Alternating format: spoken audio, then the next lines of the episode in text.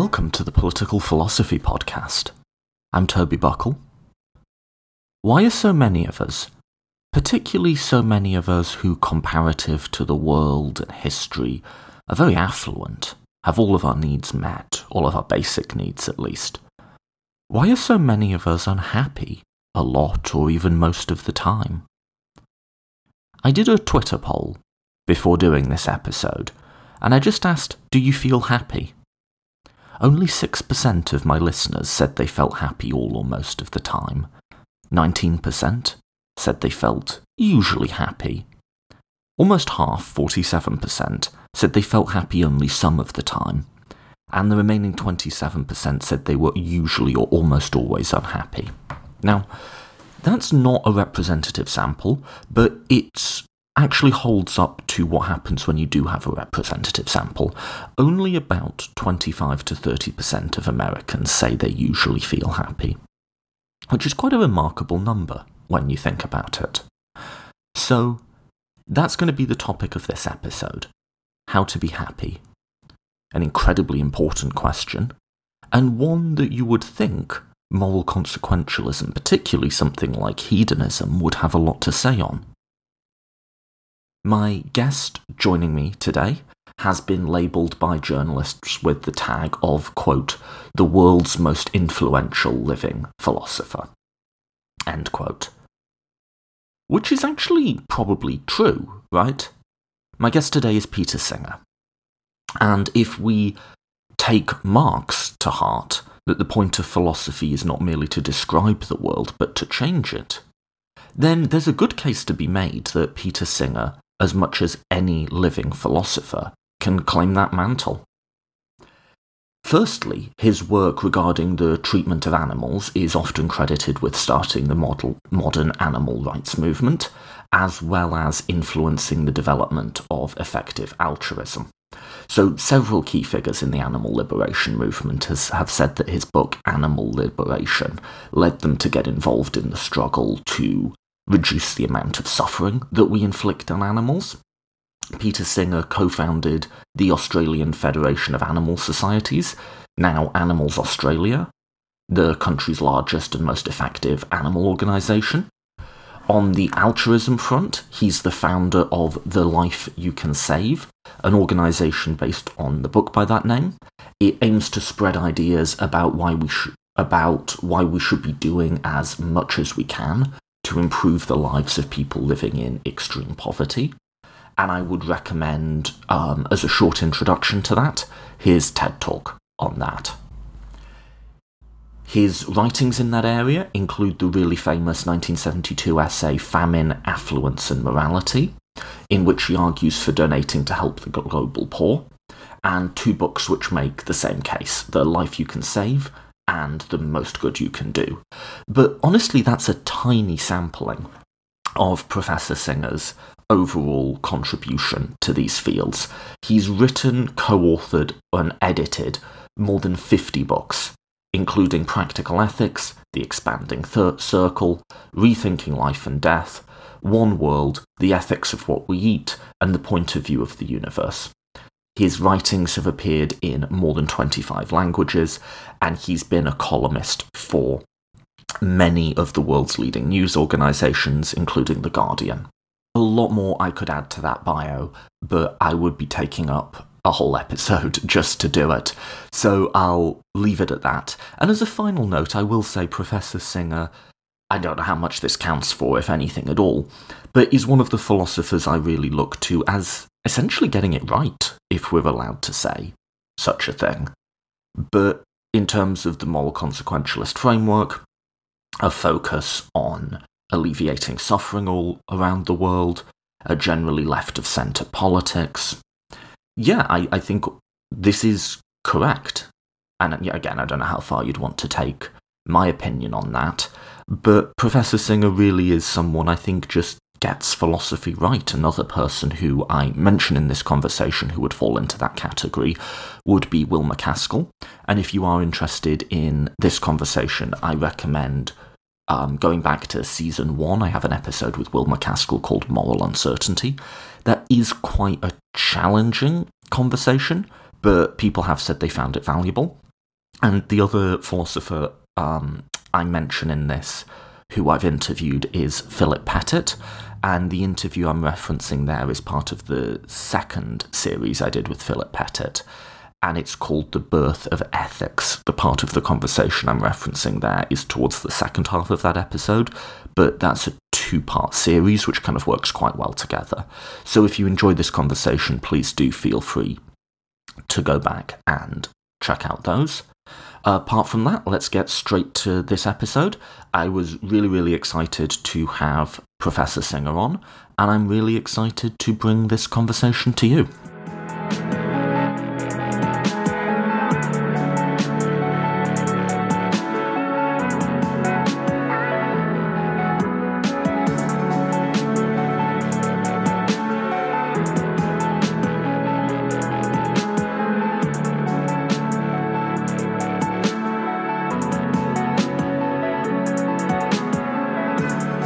My work about ethics and animals, uh, going right back to my book Animal Liberation, in, published in 1975, and for my work on uh, global poverty, what are the obligations of us people in rich countries uh, in relation to people in extreme poverty.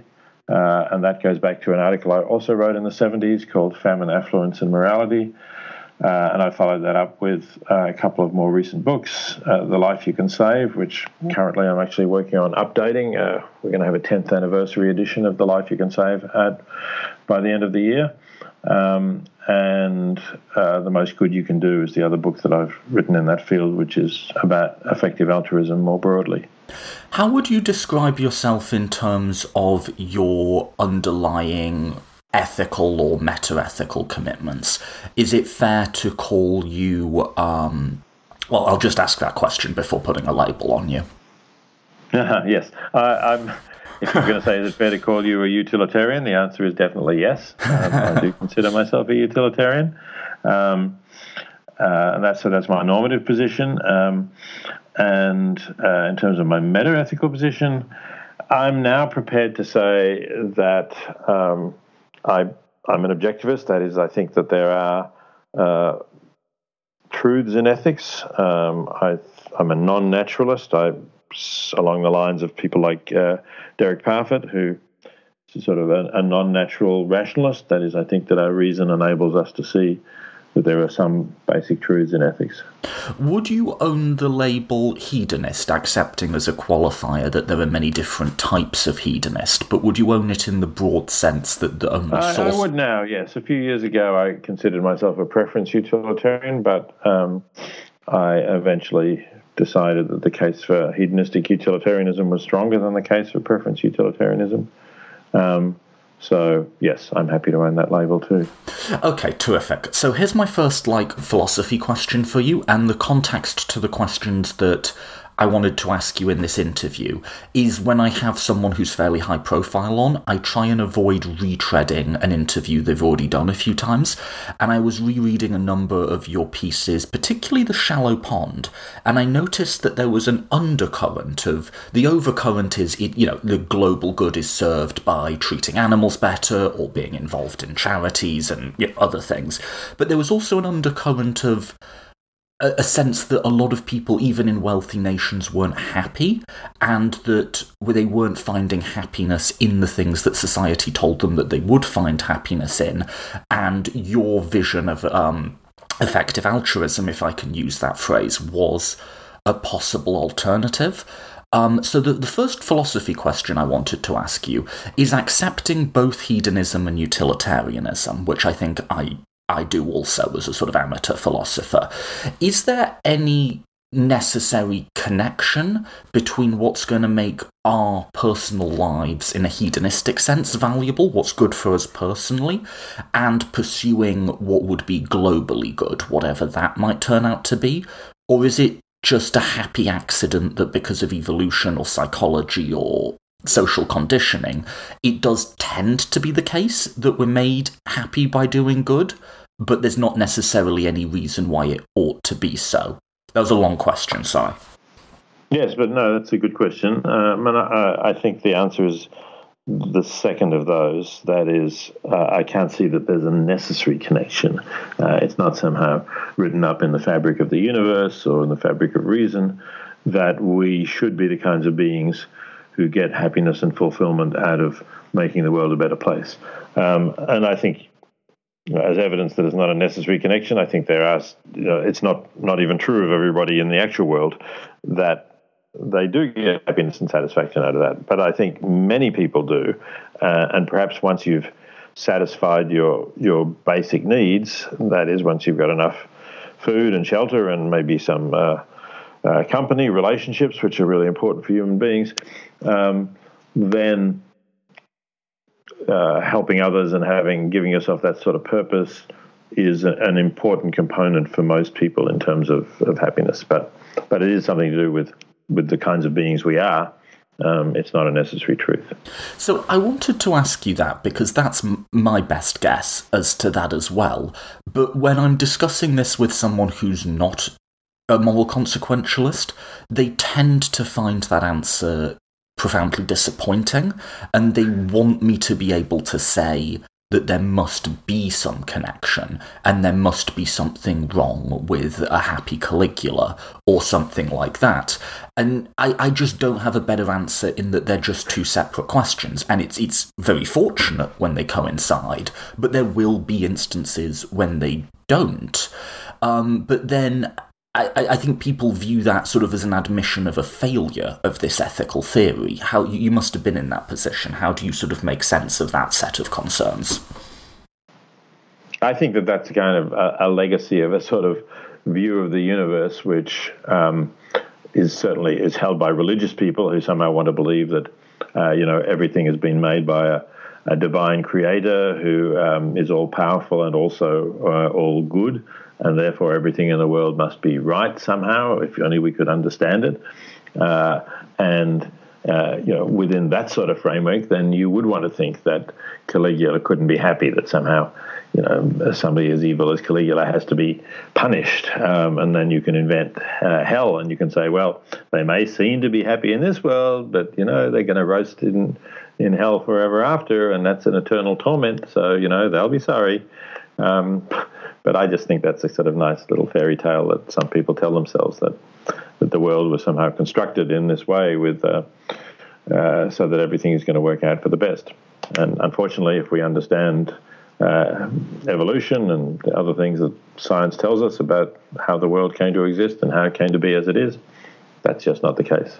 So that might be an answer that's disappointing to some, but that just has to be the answer because that's what's true about the universe.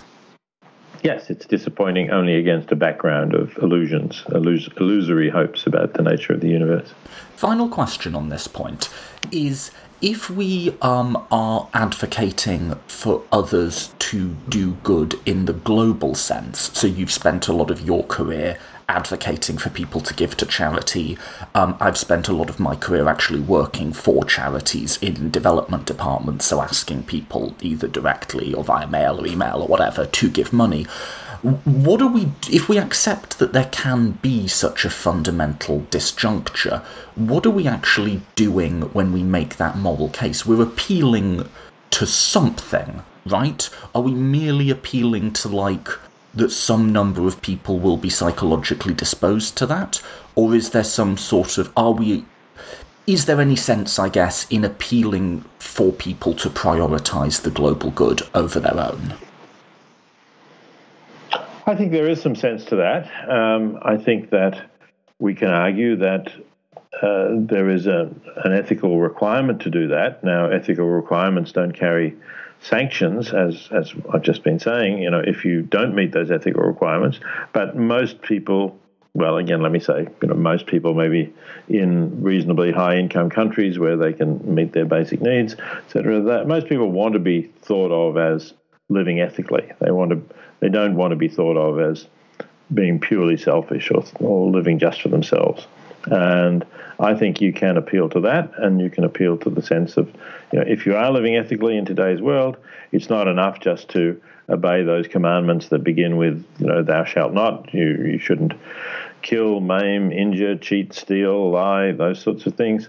Um, but but if you're lucky enough to be living in an affluent country and to have some surplus uh, income that you, or you spend it on things that you don't really need, then part of living an ethical life is to take account of the fact that there are hundreds of millions of people living in extreme poverty still in the world today, and we can do something to make their lives significantly better at no cost or uh, at most a minimal cost to ourselves.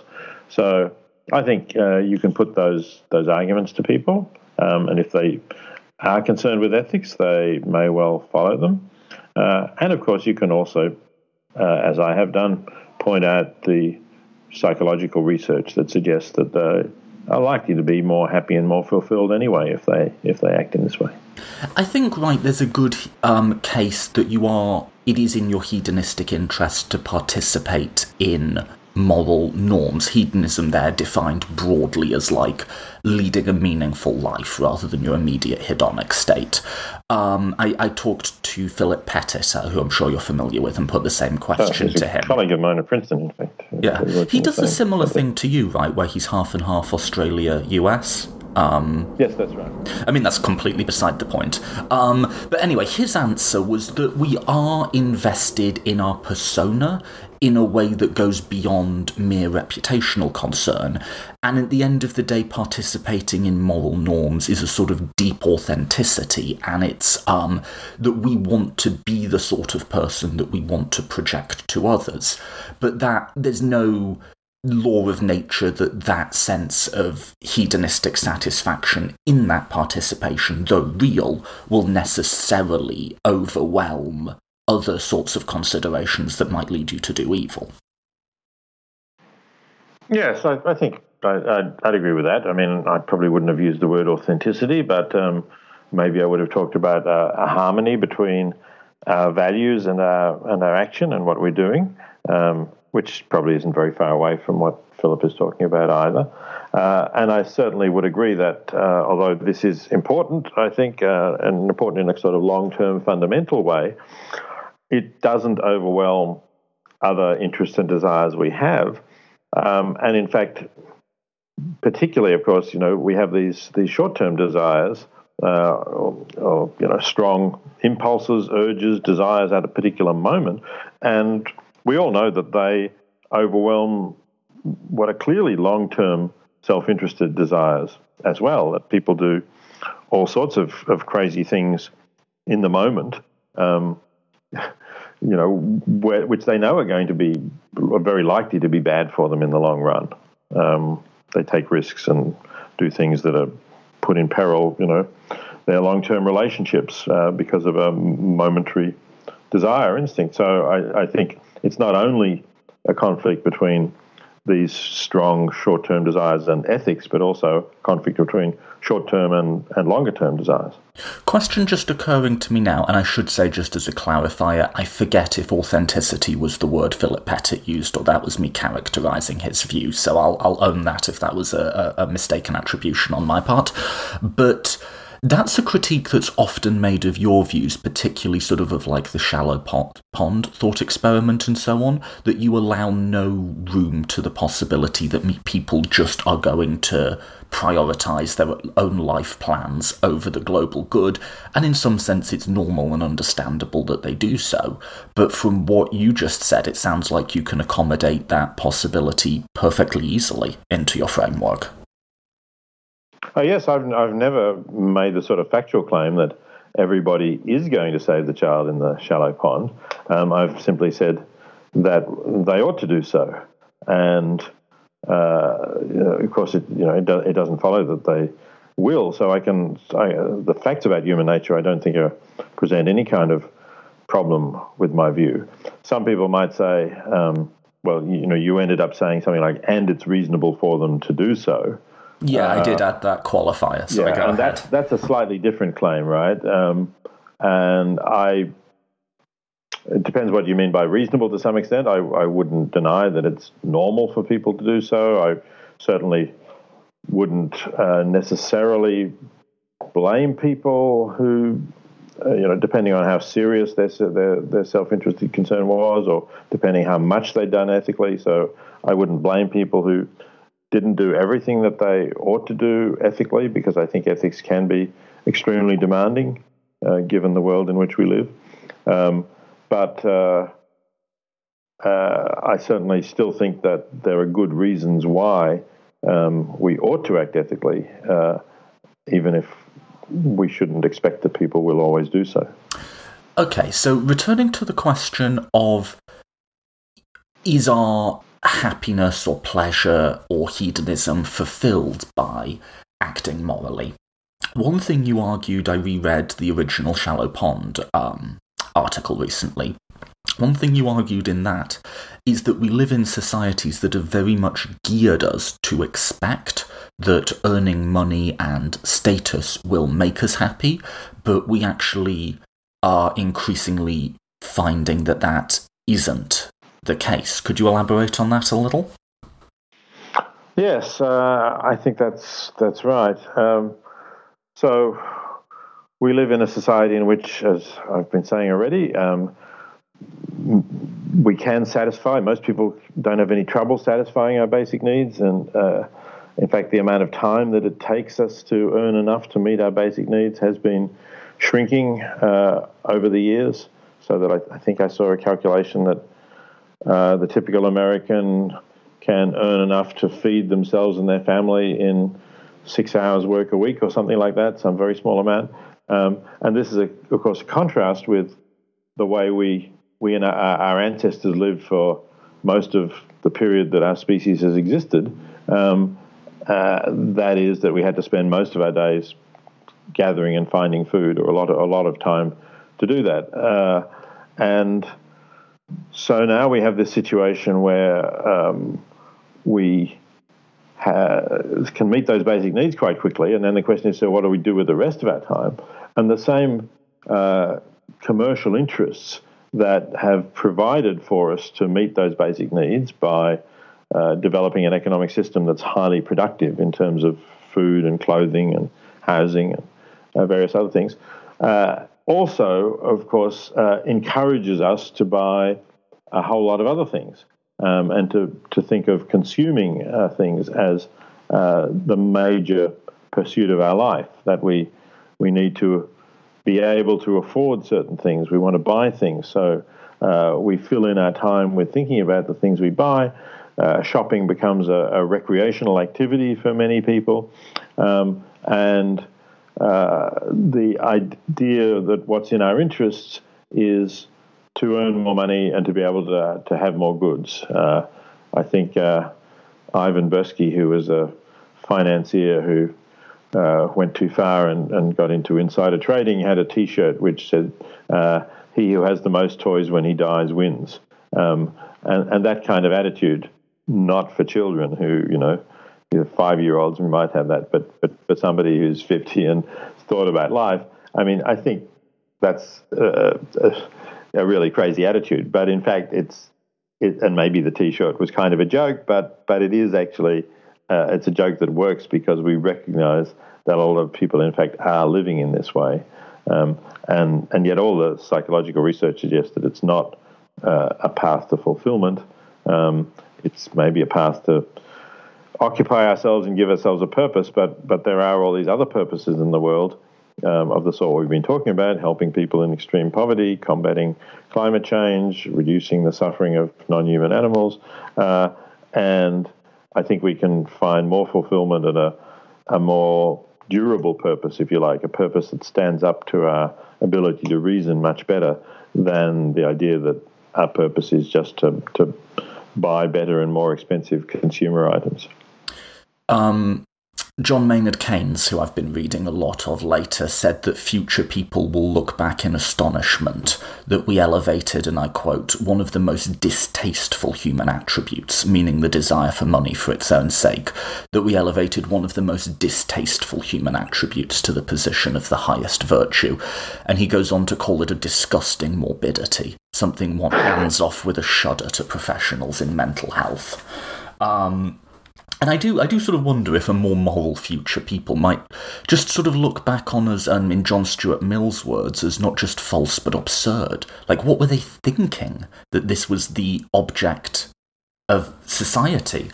I think a lot of people might follow you with the first half in that, yes, money is not making us, and the pursuit of money is not making us happy, and the grind, as people call it, isn't making us happy, but is giving a lot of money to charity necessarily an alternative to find meaning and happiness in a society that, in spite of its affluence, is failing to provide it.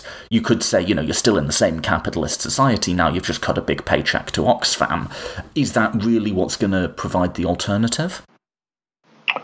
Well, there are certainly people who think that. Um, I'm just, as I said, I think earlier, I'm working on a revision of uh, the book, The Life You Can Save, and I'm looking at people who've written to me over the 10 years since that book was published uh, about uh, their acti- activities and so on. And, and one of them actually was from a, a, car salesman, somebody who was working selling uh, expensive prestige cars to wealthy people.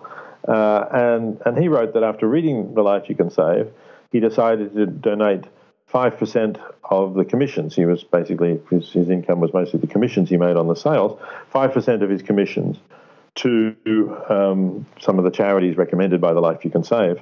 Uh, and uh, he's found his life much more fulfilling now because previously, uh, you know, he saw it as, as, pretty pointless. Yes, he was earning money, he was getting the, giving these wealthy people really expensive cars, but you know they don't really need it. Uh, and but now uh, he has got a purpose in what he's doing, and he's talked to his colleagues about that and encouraged some of them to do the same.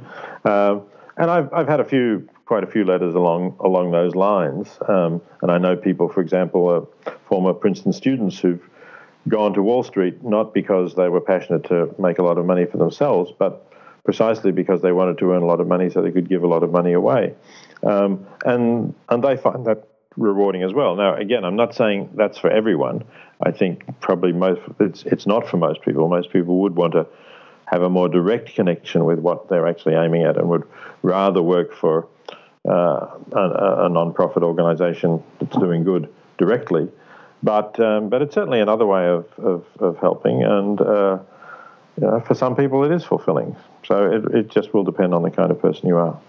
Well, let me add um, another um, element to that, which is um, just sort of like my personal story. So this isn't going to be a question; it's just going to be a statement, and then you can respond to it or not as you as you see fit.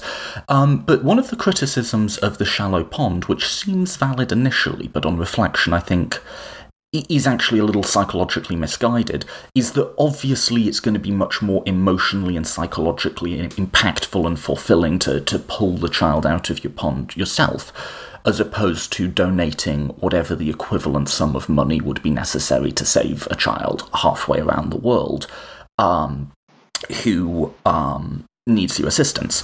And I, I, was actually thinking about this recently as stuff that I might ask you about, and I realised with an absolute jolt, because I'd almost forgotten it, that I've personally been in a shallow pond scenario. It wasn't exactly contiguous, um, but when I was a teenager, um, a young girl I knew my age, about 14, 15, got very intoxicated and fell in the sea and started going under.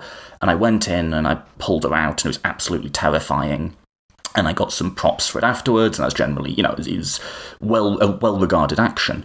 Um, and then I've spent maybe the last eight to ten years working for progressive organisations and charity.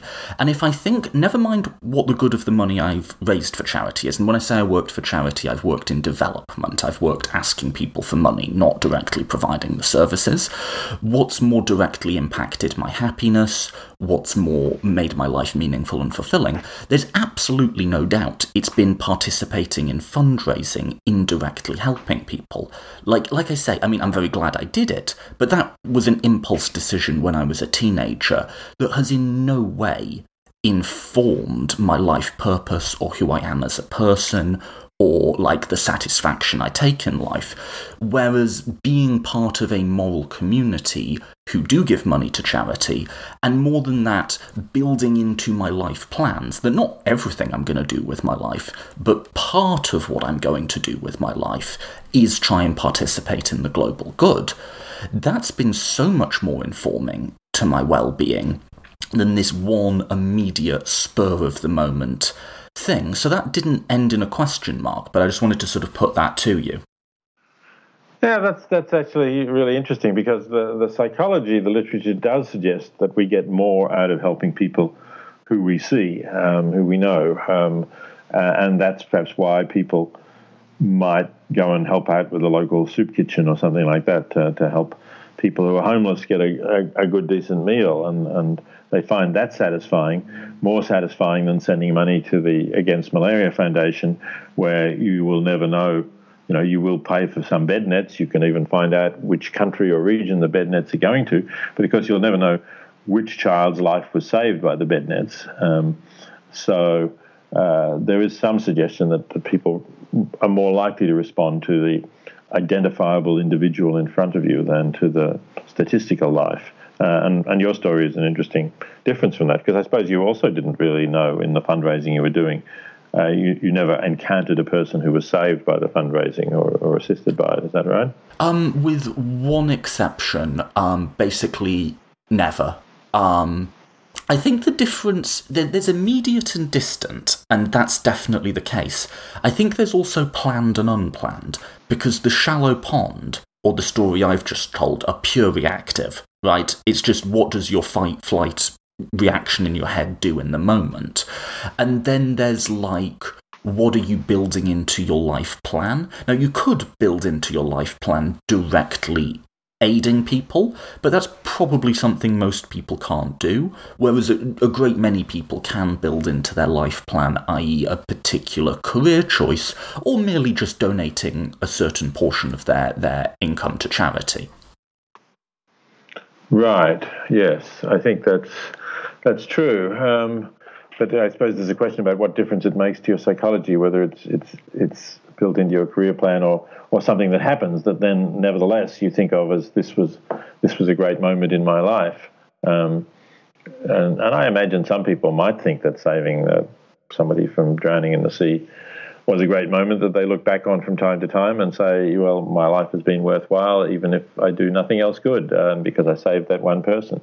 Um, but uh, obviously, if you know, they think as you do, then then they will take the larger picture and they will think, you know, yes, I, I happened to that situation at that time and I was able to do that. But um, I did make a deliberate decision and life plan to try to spend not just a moment, but but years of my life helping others. And uh, even if I don't see the individuals I helped, that's nevertheless a more important thing to do. Uh, and I, I, agree with that. I just wish that the, the psychology that you've described was the psychology that uh, everybody has. Um, unfortunately, the, the research that I read says that it isn't. But yeah, I mean, we, yeah, I mean, yeah, no, we we could wish that everyone was more motivated to, to behave in certain ways, but it, it, it would just be wishing. I, I think there might be a case that of like you don't. What does Mill say? You don't. I'm going to butcher the quote, but essentially, you don't know a pleasure till you've tried it, and like before you immediately rule out the more long run building something into your life plans, you should try it like because probably most people only have the um the the memory, the experience of behaving strongly altruistically in immediate um, moments like the shallow pond. Maybe not that severe, but something like that. Whereas they don't have the experience of um, building it into their life their their their sort of aspirations in life. And so I would sort of say try it. You know, like what have you got to lose apart from a little bit of income, you know? Yes. Um, so you're right. Mill said you it's people who have experience of different pleasures who are the better judges to which is the, the greater pleasure. Um, and the only thing I'd say about you know saying that most people don't have this experience of altruism is I think most people are much more involved in in their close relationships. So they would say, "Well, I'm acting altruistically because." Uh, you know, when my mother was ill, I spent a lot of time visiting her in hospital, or I, you know, I brought her food that she liked, um, uh, and those sorts of things. And then they will talk about other other friends and, and family that they've acted altruistically towards. So I think people are uh, altruistic and are aware of that in their lives, but it's it's within the small circle. And for me, part of the problem when I talk about global poverty. Um, or even more so, perhaps when I talk about non-human animals, is is getting people beyond those circles to see that there are all these other beings in the in, in the world uh, who for whom they could make a huge difference in terms of what their lives are like. Yeah, and one thing that's always, I mean, I don't know if you, that's always very important for me is I'm in no way trying to detract from the fact that you will have um, relations of care with your immediate family and close friends and so on. No one's trying to come and take that from you. We're suggesting that this is an additional thing you know, I'm I'm almost suggesting it in the same suggestion that I might I, I might suggest that you'll you'll you take up going for a run twice a week. Like it's it's something you would do in addition to everything else that you're doing that might not seem immediately like the thing you want to be doing, but would overall be good for your life satisfaction, you know? Um Moving on, you did just briefly reference um, giving money versus working for a charity. How do you think about that? Because I know uh, your colleague Will MacAskill has talked, and I think he's moderated his view a little, about actually if you want to pursue the global good the most, you know, be a Wall Street banker and give half of it away, that will actually probably, in a utilitarian sense, do far more than, you know, going to work for Oxfam or something. Um, how do you. But then again, on the other hand, some people just really want to go and work for Oxfam, and that's where they find meaning. How, how do you make sense of, of that particular divide along the, the, the, the route to leading a meaningful life? Yes. Um, so, as I, as I, said, I think there are a small number of people who can get satisfaction out of uh, trying to earn as much money as they can, you know, well, by some reasonably legitimate way, and I think they would have moral limits to what they would do to earn that money. But uh, uh, you know, it might. So this former student of mine, his name is, is Matt Wage, has did go to to Wall Street. He had a good math background as well as philosophy background. He ended up writing algorithms for a commodity trading company that attempt to predict whether the price of I don't know iron ore or wheat or whatever is going to rise or fall, and the company then makes bets on that. Um, it doesn't you know, it doesn't do any bad anything bad. I think it's not expropriating poor people from their land so that some big multinational can use the land for a coal mine or anything like that. Um, uh, so I think it's it's kind of neutral, and he actually I think enjoys perhaps being mathematically inclined. He enjoys the work of trying to improve the algorithms that will predict the market in these things. So so that's kind of uh, challenging for him. And then of course there's the satisfaction of knowing that he earns a lot of money and can give a lot of money away. But as I say, I think that's a relatively small number of people who are who are like that. Um, and uh, for others, uh, you know, certainly, I mean, Oxfam and all of the other uh, agencies, non-profits, do need talented people. Talented people working for them can make a big difference. And I think that's one of the things you mentioned. Will MacAskill, I think, has moderated his views. I think he's he's more aware um, and gives more weight to the idea of the differences that talented people can make by going to work to for effective aid agencies. So the the utilitarian calculus isn't as obviously in going to work for in the finance industry um, if you're a talented person as as it seemed to him to be at first. But but certainly that's an option that was neglected that, that he helped to put on the table, and I think we should congratulate him for that. I think that was a, a useful thing to do. Yes, I, I agree. I think, as someone who works for charities, that there's got to be someone on the other end of that donation giving us the money, right? There's got to be both sides. There's got to be the person using the money and the person giving it. Otherwise, the equation just collapses and the whole thing doesn't make any sense. Yes, that's. That's right. Yeah. Um, staying on the subject of working for charities, I wondered if you had any thoughts on this at all. So, um, I am strongly invested in working for charities, and I would make the case that a lot of people find not just do good in the world, but find a lot of happiness and meaning working in a sort of like minded moral community, even if they don't directly see the results. One thing that has been concerning recently is a number of the big charities. I mean, we mentioned Oxfam. Um, I could also add to that the Southern Poverty Law Centre and Amnesty International have recently, um, I mean, even just in the last year, had a number of quite public scandals about how they use their money. And what's particularly concerning to me, I mean, charities will waste money from time to time. It's not pretty, but it happens. But what's particularly concerning to me about how they treat their staff, and apparently a lot of people have felt that those work environments, I'm just, you know, going by the press reporting, here have been quite abusive, apparently. And I don't know. I, I, I mean, every company will have its bad apples or whatever, but I worry that maybe working for a good cause has become an excuse for some people to deprioritize the lower status people in their organization. I'm just wondering if you've seen those scandals and if you have any thoughts on them. I've seen them in the sense of reading the media reports about them, and I have read that it's had a apparently a, a reasonably marked effect on, on donations to organisations like those we were talking about that have been involved in these in these scandals. Um, and and that's a pity. Um, it's an it's an understandable reaction, of course, uh, because perhaps people had the idea that everybody working for these organisations were really dedicated people uh, trying to do their best for, for people in great need. And I'm sure many of the people who work for these organisations are like that. But they're, they're big organisations, um, and they employ, uh, I guess, tens of thousands of people. Um, and it's inevitable that you will get some people who will abuse their situation and their power. That again is unfortunately an aspect of human nature. So it's it's not surprising. I think uh, we might say, well, the leadership of these organisations was was somewhat slack in looking out for this and being aware that this might happen and uh, having safeguards against it happening. Um, now I hope they've been burned once by this and they're they're going to be much more careful in terms of taking precautions about uh, protecting everybody, um, listening to whistleblowers, all of those kinds of things that you can do that are helpful. Uh, so I'm, I'm, I'm, I'm not going to say it won't happen again, but I'm hoping that it it happens again on a much smaller scale. It's more uh, detected much earlier, and uh, it doesn't doesn't get as far.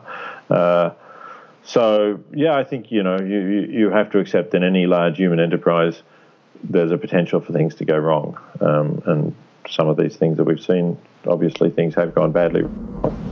If I could just give my own personal view on this, um, and then you know you can respond, or we can just move on to the, the final few questions. Um, my view isn't at all that this should act as a reason not to give to charities. Now, revelations like this might impact which charities we give to, but even then, there's none of the organisations I've just named who I wouldn't still consider supporting. I think there is a larger question of um, ethical governance when it comes to charities and that we have overall, and I think what we've seen with these scandals is the end impact of that, been relatively bad at living up to our own moral and in some cases overtly left wing ideals about uh, democratic governance, shared and accountable power, and stuff like that. And I think it shouldn't surprise us if the way we structure and staff and govern these organizations essentially replicates the structure of corporate America. We shouldn't be surprised if that same structure ends up producing the same abuses. And I think that it's time and past time for more sustained thought about how power is held accountable, both in our society but also within these small, supposedly progressive organizations. Yes, I certainly think we can think about that. It's it's not going to be easy to find a solution. Um, I uh, were for some was for some years involved with the Australian Greens. I was a founding member of the Australian Greens in, in the state of Victoria, mm. where, where the city of Melbourne is. Um, and the Greens were very concerned about not replicating the, the power structures of the major parties uh, and essentially tried to have a participatory decision making procedure uh, initially where uh, decisions would be taken by consensus. Um, and you know that's a, that's a, a noble ideal, but essentially, it means that, that those who are prepared to sit there and talk for the longest end up making the decisions because mm. the meetings would go late into the night and some people would have small children who were going to wake them up early the next morning and they would need to go home and get some sleep and other people wouldn't um, and uh, eventually the greens had to uh, really abandon that consensus decision making and in that sense get more like the other parties in order to simply to be reasonably efficient uh, and to lead to decisions that seemed actually more representative of, of everyone's views than the consensus uh, uh, idea that had been trialed before. So it's not, you know, there is going to be a conflict between efficiency and that kind of uh, breaking down those power structures. And uh, it's going to take some ingenuity to find compromises that uh, are going to be both satisfactory in, in terms of reforming the power structure and, not replicating the, the, the, evils that we've been talking about, uh, and still having an efficiently run organization. Yes, I mean, absolutely. I remember not the Greens, but going to see the Occupy movement when that first came up. And, you know, the desire to hit the reset button on civilization had all too painfully been realised. Um, I think you can mm-hmm. veer too far the other way. And if you have an employment structure where you have employee at will employment, where anybody can be let go for any reason without right of appeal, and there's no collective decision making at all, like you say, I think it's a compromise. And Occupy is on one side of the spectrum, and some of the more, should we call them corporate non-profits, are on the other. Mm-hmm. Anyway, okay. um, that's my hobby horse. I won't burden you with it. Um, final, final thoughts. Um, if I, th- final thoughts just on the role of philosophy in leading a happy life is if I think about philosophy being used to help people lead happy lives, I don't go to hedonism, which would seem to be the most logical choice. I don't go to utilitarianism. If I'm thinking about public philosophy, um, there's been a big revival of interest in Stoicism, um, particularly amongst men, I've noticed, and a big revival of interest among, like, I think it's sort of pseudo philosophy, but like right wing self help gurus like Jordan Peterson, um, which have a sort of very anti feminist philosophy and they see feminism as a force as like making people unhappy in the world. So I'd be really interested in your thoughts if you've encountered either of those movements, on your general thoughts on what's going on under the name of public philosophy trying to make people happy right now. Well, I'm not really aware of the revival of interest in Stoicism, I have to say. I, I haven't come across that. Of course, Stoicism can be interpreted uh, in various ways, including as, as a form of hedonism. That is, that uh, it's avoiding, it, it, has it's hedonism with a focus on avoiding unhappiness, um, and you know, um, saying, well, even if I'm in prison, my mind is still free, and I can still think about what I want to, um, and I don't have to think about uh, oh, how miserable it is. Here I am in prison, locked up. I can't do all of the nice things that I would like to do. Um, so, uh, you know, I need to know more about exactly what people are getting out of Stoicism to say, uh, is that a form of, happy, of, of, hedonism? Maybe not the best form or not the only form, but uh, or, or is it something completely different? Um, the right wing view about happiness, I guess, has been around for a, a long time. Um, I'm thinking of Ayn Rand, for instance, here, and, and their idea that we we produce the best society through uh, promoting the virtue of selfishness, um, because then everybody will be enterprising and uh, and they'll you know build the, the, the greatest buildings and the best con- structures and so on. And you know, there's there's obviously some sort of argument about that. People have got very rich providing things that are convenient in our lives that we all use, like um, computers and uh, mobile phones and so on. Um, uh, so I'm yeah I'm aware aware of, of that sort of view. Uh, I think that it's it's one sided. Um, you know, I, I, obviously there is some truth in the idea that people can be motivated to be productive through the idea of, of getting ahead, becoming wealthy, becoming famous, whatever it might be. Uh, but I think that uh, you need to balance that with the kind of views that were put forward long ago by uh, Peter Kropotkin, who sort of argued that um, cooperation and sociality are really the basis of happiness in life. Um, and then there are various modern forms of that that you can range in to balance Ayn Rand, like uh, Abraham Maslow and his hierarchy of needs, which included social needs and cooperative needs, and uh, in a sense, you know, purpose-driven uh, ethical needs as well, self realization needs. Uh, so I think there's there's a whole variety of different ideas about about happiness out there, and uh, there's there's a lot being written about that, and there's a lot more research going on about happiness right now, and I, I welcome that. I think it's important that people think more about about happiness. And I actually a few years ago I was invited to a conference in Bhutan, which is a country that has gross national happiness as its sort of indicator of uh, whether it's succeeding rather than gross national income. Um, and uh, I thought it was a great place, I must say. I really admired what they were doing. Um, and uh, uh, I think I think there are lessons to be learned from that for a lot of other countries as well. Yeah, I mean, listen, obviously, I completely agree.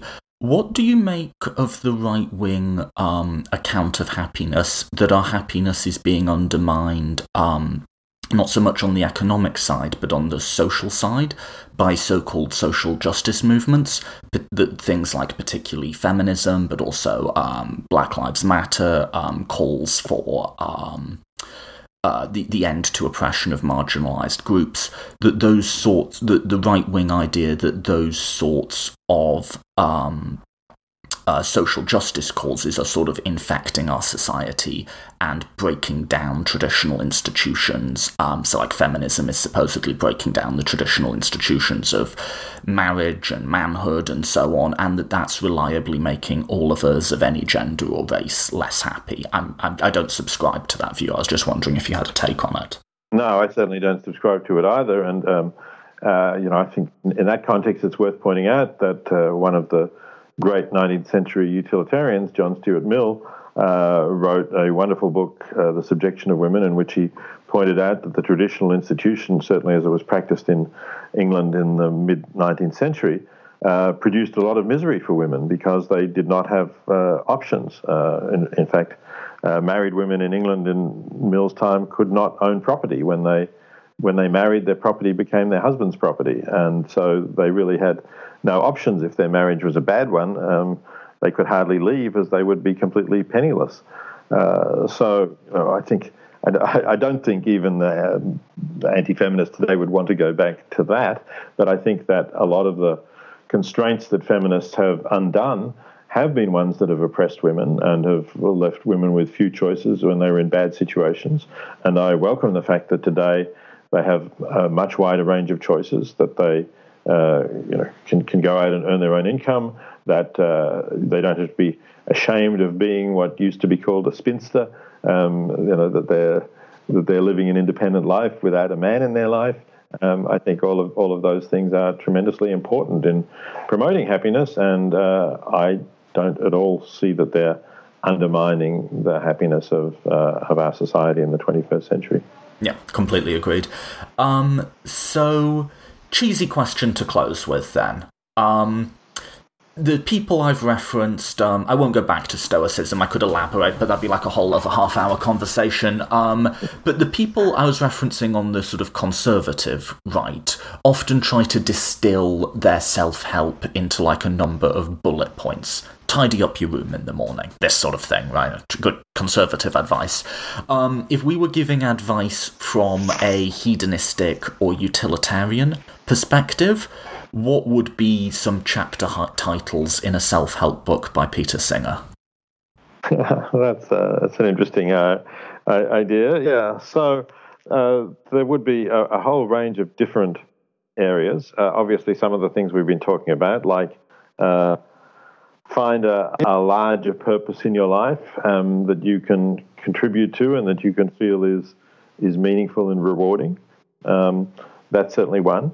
But uh, you know, it, it, there's also um, have really strong personal relationships. I think that there's again great research showing that that that's more important. I can't remember the exact figures, but uh, there was some research showing that, that studied a lot of people as to what made them happy, and uh, having strong rela- a strong relationship uh, was more important than multiplying your income by some quite large factor. Uh, it, it, also so increases your life expectancy quite significantly. That, Sorry, go ahead. That as well. That's right. Yes. Um, so that's uh, something that's that's uh, really important. Um, try not to stress about uh, about money and not to get obsessed with uh, with money and with uh, buying things, because um, I think that's often a source of, of unhappiness for people that they feel they need to sort of match others or surpass others, and uh, they have to keep working to do that. It's a kind of uh, treadmill that they get on, and, and in fact, it doesn't really bring them satisfaction. So uh, try and avoid that. Try and avoid you know thinking of the importance of, of status symbols and uh, things like that. Um, they don't bring uh, happiness in the long run, I believe, either. Uh, so um, I suppose those are probably the the, the major chapter headings, without um, without going into. I'm sure there'd be others when I stop to think about it for uh, for rather more, but uh, yeah, they they seem to me to be an important part of, of feeling you know feeling good with your life. And as I said right at the beginning of this discussion, try to bring your your values in harmony with the way you live. I think that's important too.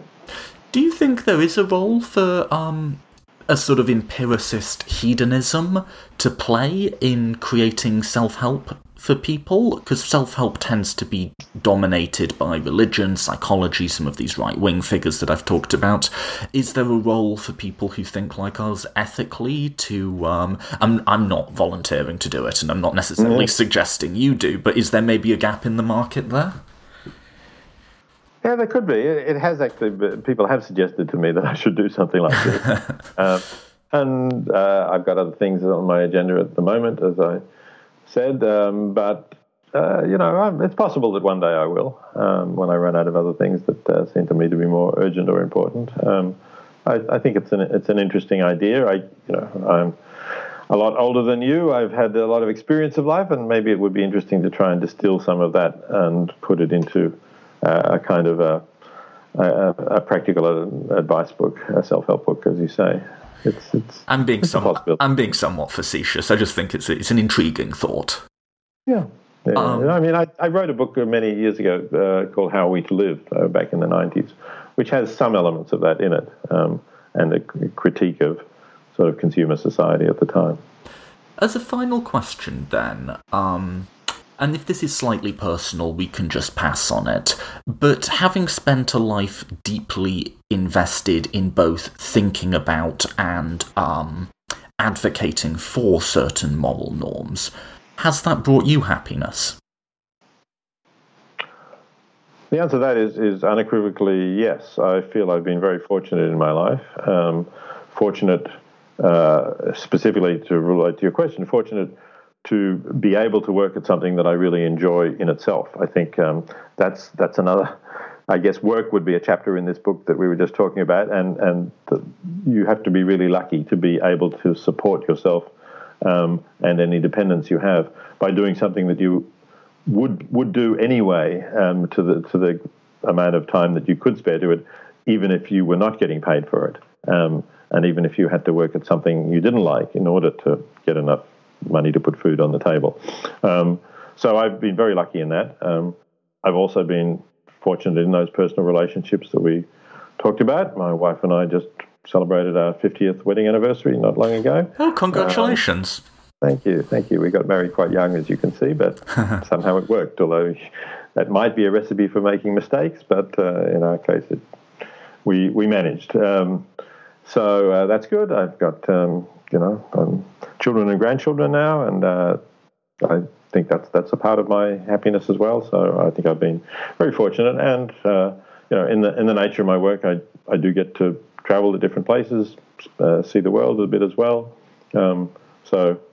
Uh, for me, uh, you know, but but the big reward, of course, is the feeling that I've been able to think about interesting issues, and also that I've been able to write things that have meant things to people and have changed the way people live and uh, and in positive ways that have encouraged people to to do more for the poor or to um, uh, campaign for animals to stop some of the suffering that we inflict on animals or to at least stop eating animals those sorts of things. Um, that's meaningful to me that the things that I write have actually changed people's lives in quite direct and, and you know even quite fundamental ways because what we eat and what we do with our money are both pretty fundamental things for us.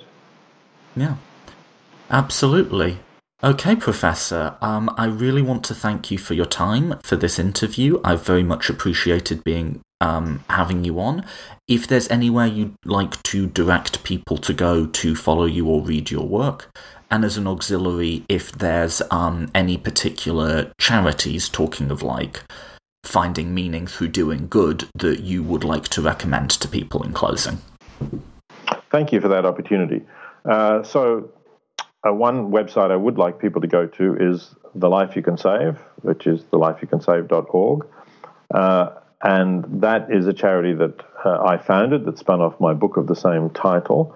And precisely its function is to recommend charities uh, in the area of uh, global poverty uh, that we would like people to support and donate to because we think they're highly effective and we think their donations will do more good uh, with those charities than with you know, more or less randomly selected charities in the field.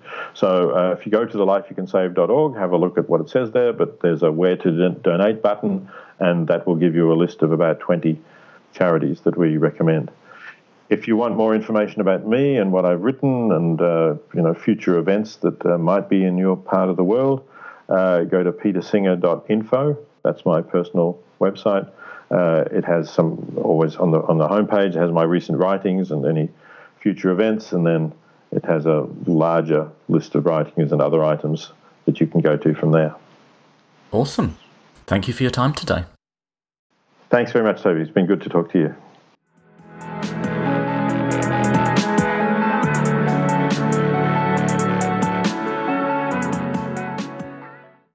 Thank you for listening to the Political Philosophy Podcast. Next week, I'm going to start a new season on the podcast just to mark a bit of a clean break from what we've been doing for the past several weeks. And I'm going to do a solo project where I do a deep dive and take three episodes to really get stuck into Machiavelli. And I'm going to do that episode both to look at that author and then to ask the deeper question what are we doing when we do history of political thought? You know, we have this book open of Hobbes or Locke or Machiavelli or Plato or whoever. What are we doing to that book?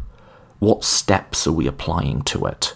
And what is the end product that we hope to get out of it? And I'm going to argue that there's actually different methodologies that we can use because we want different things from those texts. And one of those things is to inform and support particular ideologies that we hold in the present. So I'm going to be looking at what links we can make and what support we can draw from Renaissance Republican authors in our contemporary project of social democratic or even radical thought about income inequality, the gap between the rich and the poor, and class conflict. If you want to see how I bring all that together, please do tune in next week for the start of season three of the Political Philosophy podcast, where I'm going to take a deep dive on Machiavelli. As always, if you want to support the podcast, you can do so by sharing episodes on your own social media. That always helps. So if you listen to this episode and enjoyed it, um, please do share it. Um, other people might enjoy it too, so please do help get it out there. If you're able to support on a monetary basis, we have a Patreon page. It's just patreon.com stroke political philosophy podcast, patreon.com stroke political philosophy podcast, and you can sponsor us for whatever amount. I've been recommending people chip in $2 an episode, but, you know, whatever seems fair to you. If you can do more, if you can't do that much, even a buck helps. So, big thank you to everyone who does that. If you want to follow the podcast, all of the links are on politicalphilosophypodcast.com. All one word, politicalphilosophypodcast.com. So we have a Twitter, we have a Facebook, you can follow us on iTunes, uh, SoundCloud. We're on almost all, I think, of the major um, podcast apps like Castbox, stuff like that. So you can follow us pretty much whatever way you want. And the links to all of that, as well as all of the past episodes and our Patreon page, are on our website. So, apart from that, thank you for listening, and I hope you'll return next week.